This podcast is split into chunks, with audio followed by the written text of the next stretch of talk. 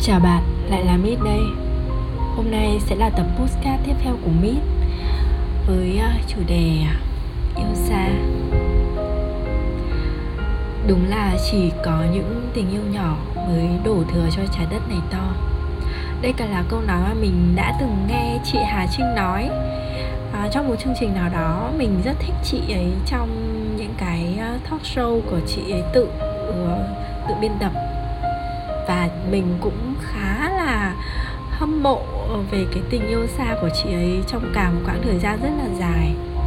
Chị ấy cũng đã từng là một người đã đổ vỡ trong hôn nhân, và sau đó đã đến thời điểm này thì đã tìm được uh, hạnh phúc cho riêng mình. Và hôm nay thì uh, hôm nay có một em em ấy um, đang ôn ôn bên mình ôn ai eo bên mình, thì em ấy um, đã đã đã nói cho mình nghe về cái câu chuyện của em ấy về yêu xa. Người yêu của em ấy thì đang ở bên uh, nước ngoài, và em ấy bây giờ đang học để um, thi ai eo và sang cùng uh, với người yêu của em ấy ở bên kia. Đúng là có rất nhiều kiểu yêu xa. Đúng là đây đúng là yêu xa vì du học. Có những câu chuyện yêu xa là vì sự nghiệp, hay um, yêu xa vì đi nghĩa vụ, hoặc có những bạn yêu xa vì định hướng môi trường sống của các bạn ấy khá là khác nhau. Hoặc có thể sẽ có một số trường hợp yêu xa là vì uh, vốn dĩ có gần có gần với nhau đâu mà chả chả xa. Điển hình là điển hình đó là yêu qua mạng. Nhưng mà cái điều uh, cái điều mình nghĩ rằng cốt lõi ở đây đều đó đó là cái kết uh, có trọn vẹn hay không. Thường thì nhiều người vẫn vẫn nghĩ rằng yêu xa thì sẽ có một cái kết không trọn vẹn. Và lý do tại sao? Có người thì yêu xa cả ngàn cây số, chênh lệch về múi giờ, và mấy năm thì họ vẫn vẫn có một cái tình yêu mặn nồng mà không thay đổi. Đó là một tình yêu vượt qua mọi giới hạn của hiện thực. Và nó không chỉ đơn giản là để ôm, để hôn hay để chăm sóc, để cho bằng người khác, mà đó là sự chân tình được được họ đi từ trái tim đến trái tim. Cảm nhận được mỗi ngày người mình yêu vẫn còn ở đấy, vẫn tin tưởng nhau dù có xa cả ngàn cây số đi chăng nữa, và vẫn hiện hữu trong trái tim của họ, thì không gì là không thể mà vượt qua được những cái rào cản là yêu xa. Và mới chút sóng gió thôi mà nếu mà các bạn đã than là đường dài lòng hạt thì chẳng mấy chốc thì nó cũng sẽ tàn nhanh. Và nên đừng đổ lỗi cho yếu tố khách quan. Trước khi mà nhận định rằng yêu xa không có kết quả tốt đẹp thì hãy nhìn vào yếu tố chủ quan và chấp nhận một sự thật rằng là mình đã yêu sai cách. Khi bạn chọn yêu xa có nghĩa là bạn chấp nhận đánh đổi mọi thứ. Rõ hơn là đánh đổi nhiều thứ. Bạn phải có khả năng giữ lửa trong cuộc tình của mình. Bạn cần phải có sự kiên nhẫn, và bạn phải có đủ bao dung và vị tha. Bạn phải vững tâm trước những cái sự ngọt ngào của người thứ ba xuất hiện, và phải có niềm tin và kiên trì về sự lựa chọn cuối cùng của mình, và phải cho đi khá là nhiều nước mắt và những đêm bùi mình cảm thấy rất là tủi thân. Thay vì mà nghĩ đến những điều tiêu cực thì tại sao bạn không nghĩ đến uh, cách để thay đổi nó? Bạn đừng nghĩ rằng uh, khi mà yêu xa bạn có thể chơi trò chiến tranh lạnh, vì khoảng thời gian mà hai đứa uh, giận nhau thì cũng là đủ sơ hở cho kẻ thứ ba chen ngang. Và nếu có chiến tranh lạnh thì nên sử dụng nó khi mọi thứ đã tức nước vỡ bò. Có nghĩa là khi mà bạn cảm thấy bạn chịu đựng và bạn không thể nào chịu nổi nữa, thì bạn có thể bộc lộ ra. Và chiến tranh lạnh quá lâu thì sẽ làm bạn, đặc biệt là những cái bạn gái, cảm thấy bế tắc và suy nghĩ nhiều, cứ hy vọng rồi lại thất vọng và đâm ra uh, bắt đầu nghi ngờ về mối quan hệ. Và bạn nam thì vừa không thay đổi được gì mà còn làm cho mọi thứ cảm trở nên tồi tệ hơn rất nhiều. uhm, Điều thứ hai mà khi mà các bạn yêu xa cần cần lưu ý đó là khi có một vấn đề gì đấy xảy ra thì bạn nên giải quyết những mâu thuẫn dứt điểm. Không cần biết là cả hai bạn cãi nhau khi nào, và chỉ cần trước khi nó nguội hẳn thì hãy đặt nó lên cái bàn cân của cảm xúc và để đàm phán lại và nói chuyện với đối phương biết là vì sao bạn giận, vì sao bạn nói những lời đó làm tổn thương đến người đó, bạn có bỏ qua cái tôi để xin lỗi người đấy hay không. Và bên cạnh đó thì đối phương cũng có thể um, vì bạn mà hạ cái tôi của mình xuống, bỏ đi những cái bực dọc và lắng nghe, tha thứ cho bạn. Khi cả hai đã nhận ra lỗi lầm của mình thì mình nghĩ rằng mọi chuyện sẽ được giải quyết một cách êm đềm, và tránh tình trạng lôi chuyện cũ ra để kể lể và cãi nhau uh, trong những uh, thời gian tiếp theo nữa. Điều thứ ba đó là khi yêu xa, cái gì mà bạn cảm thấy không chắc thì đừng hứa.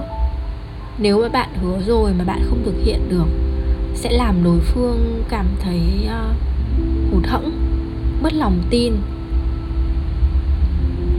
Điều thứ tư đó là không nói lời chia tay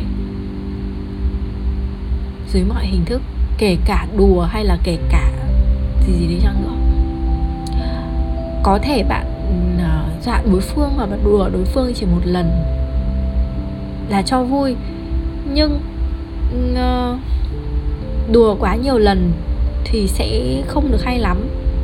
Chia tay rồi quay lại như một thói quen thì thành ra người đó có có cảm giác là bạn không trân trọng cái lời của người đó, và người ta không còn nhận ra cái sự nghiêm trọng của vấn đề mà thay vào đó là sự dễ dãi và chán nản. Điều thứ năm đó là những món quà bất ngờ.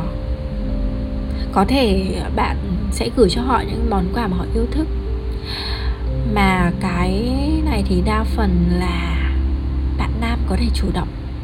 Bạn nam có thể chủ động vì con gái sẽ rất vui nếu có một ngày nào đó không không là phải là ngày đặc biệt mà lại có quà, thì tình yêu đấy nó thực sự cảm thấy là rất là thăng hoa.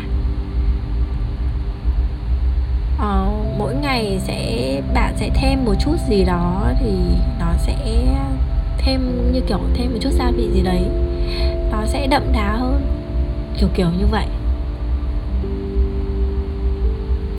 Điều thứ sáu đó là hãy cho đối phương biết rằng bạn cũng có một cuộc sống riêng của mình, là không cần người yêu bên cạnh.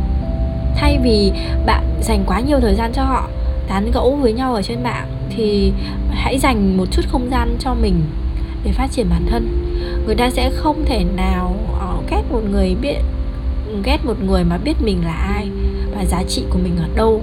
Họ không phải là Họ không phải là ưu tiên hàng đầu trong cuộc đời của bạn. Vậy nên hãy chừa cho mình một cái không gian riêng. Cái không gian đó để bạn có thể cùng với bạn bè, các bạn có thể cùng gia đình, và các bạn có thể phát triển bản thân của mình.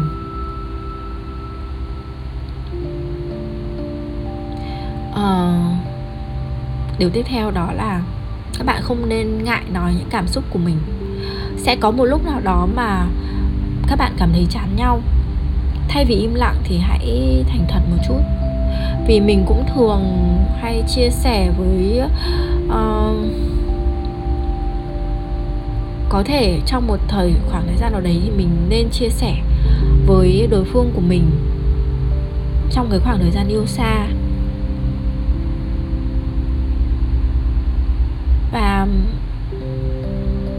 có thể bạn uh, sẽ nói với đối phương rằng là chừa cho chúng ta một khoảng nghỉ để bản thân mình có thể tìm lại được cảm giác yêu. Và cũng nói thẳng rằng cả hai đang trong một giai đoạn chán nhau, nên là mong đối phương sẽ không buồn vì dành nhiều thời gian cho những việc khác hơn. Thành thật để cả hai có thể hiểu và thông cảm cho nhau cũng là cách đơn giản để mà không ai bị dằn vặt mỗi ngày chỉ vì hành động vô tâm của đối phương.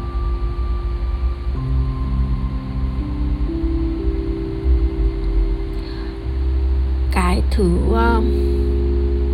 tám, đó là học cách lắng nghe và kiểm soát lời nói. Đôi khi thì bạn cảm thấy chạnh lòng và người khác cũng không chịu lắng nghe mình nói.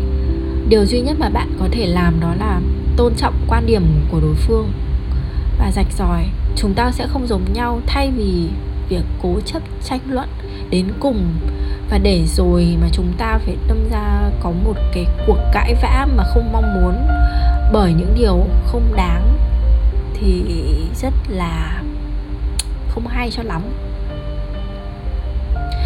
À, điều tiếp theo và điều quan trọng đó là đôi khi bạn không công khai mối quan hệ của mình cũng là một điều tốt. Thực ra là không đặc biệt à, hiểu à, không đặc biệt là à, không để tiểu sử, không đặt biệt hiệu cho đối phương, không để tiểu sử, không công khai chế độ hẹn hò, không để ảnh nhau. À, có thể con gái khi giận hay dùng cách xóa để à, xóa hoặc là chặn để dọa đối phương, nhưng một lần xóa là một lần mất niềm tin và một lần mất cái cảm giác yêu. Thế nên các bạn hãy tránh điều này. Không để thì đâu có gì để xóa, mà bạn bè thì cũng đỡ hóng chuyện người ta, đúng không?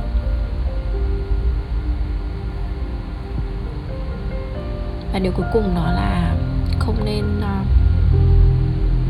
than thở những chuyện yêu đương với bạn bè. Khi nào gặp tình huống bị cắm sừng thì hãy chia sẻ cho bạn vào để mà giận chung cho vui. Chứ nếu mà ví dụ cứ hơi một tí là cãi nhau thì bạn lại bách bạn của bạn thì khiến cho người ta hơi bị phiền.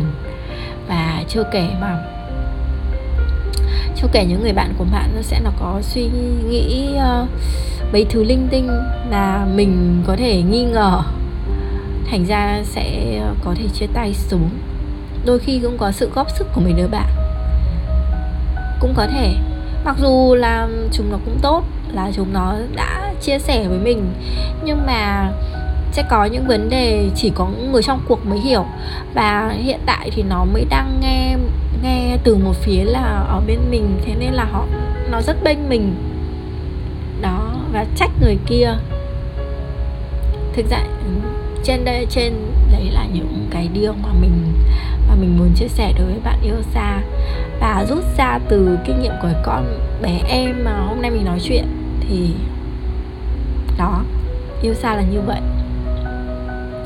À, có thể nó không hề mới đối với một số người, nhưng nó sẽ trở nên cần thiết đối với một ai đó khi mới bắt đầu yêu xa. Và chuẩn bị tâm lý khi yêu xa, đó là lý do. Và điều cuối cùng là yêu xa là lý do lớn nhất dẫn đến chia tay. Đương nhiên trong một số trường hợp nó sẽ không đúng tuyệt đối, thậm chí sẽ không áp dụng được. Nhưng nếu có thể thì hãy tin rằng yêu xa cũng không đáng sợ. Sợ nhất là chúng ta yêu sai người, sợ nhất là chúng ta yêu sai cách và không đúng thời điểm. Còn yêu xa thì đúng thật là bạn cần phải có sự kiên trì, kiên nhẫn, phải đặt niềm tin rất lớn vào đối phương. Và bạn phải chấp nhận một điều, đó là bạn phải xa người yêu. Xa, bạn sẽ không có những cái buổi hẹn hò. Khi có một vấn đề gì đấy xảy ra, bạn phải tự mình giải quyết. bạn phải tự mình chịu đựng. Và đôi khi một mình mình trong một cái căn phòng nào đó, bạn cảm thấy thực sự rất là cô đơn và cảm thấy rất tủi thân. Vậy nên là bạn phải đủ mạnh mẽ để vượt qua những điều đó. Hy vọng là sẽ có những cái kết đẹp về trong những cái mối tình yêu xa. Cảm ơn bạn đã lắng nghe tập podcast này của Mít. Hơi bị lịu một xíu tại vì hôm nay nói khá là nhiều.